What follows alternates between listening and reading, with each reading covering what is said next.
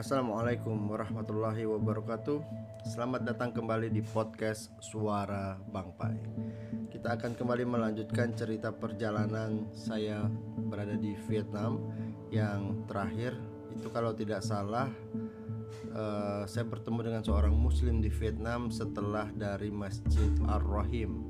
Kemudian bercakap-cakap tentang orang-orang Boyan Lalu tentang tiadanya dakwah di uh, wilayah tersebut menurut versi orang ini yang akhirnya kami berpisah dan saya diantarkan ke wilayah Pamulau Street.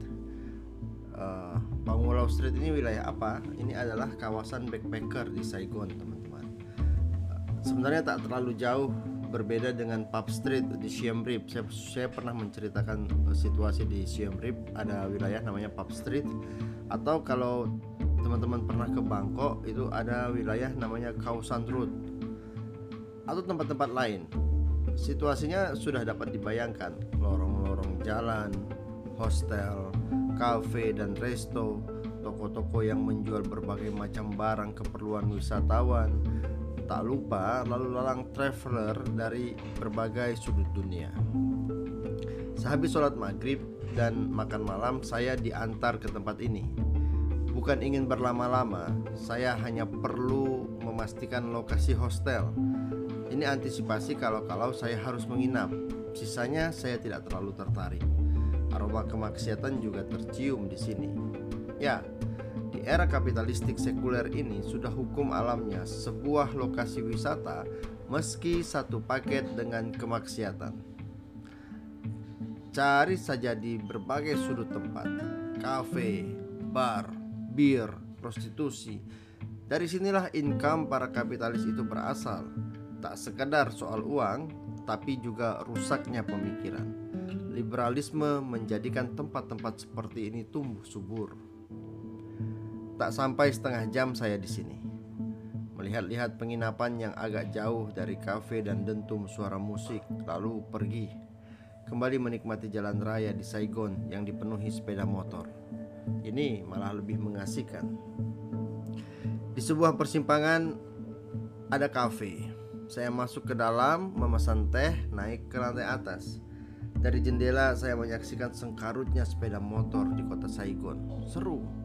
Motor-motor itu semrawut di persimpangan.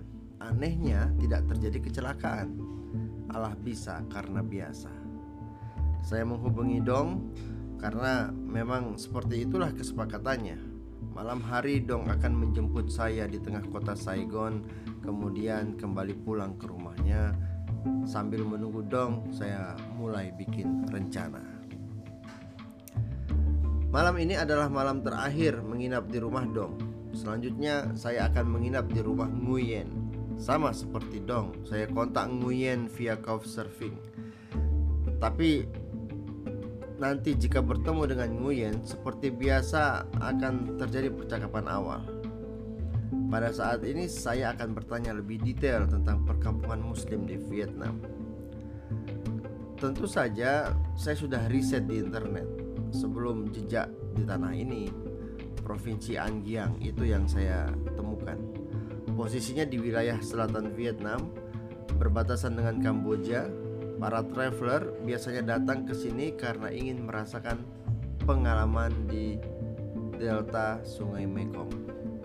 Delta Sungai Mekong bagi uh, para wisatawan barat itu cukup terkenal di kawasan Indochina. Di Provinsi An Giang ada beberapa desa yang berpenghuni orang-orang Cham. Mereka muslim. Apakah ada korelasinya dengan kerajaan Champa? Itu yang ingin saya telusuri karena memang itu target saya di Vietnam ini. Ada bus dengan jurusan Saigon An Giang. Nanti saya akan tanya Nguyen lebih detail tentang ini. Setidaknya itu beberapa hal yang saya temui saat riset di internet. Ada pesan masuk dari Dong. Ia bertanya posisi saya. Tak lama kemudian ia datang dengan sepeda motornya. How is Saigon? Tanyanya pertama kali. Amazing, Jawab saya Apanya yang amazing?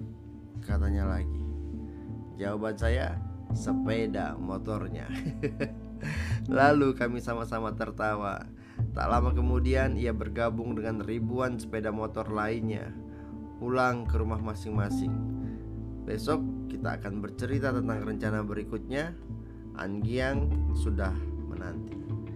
Sampai jumpa pada podcast Suara Bangpai berikutnya.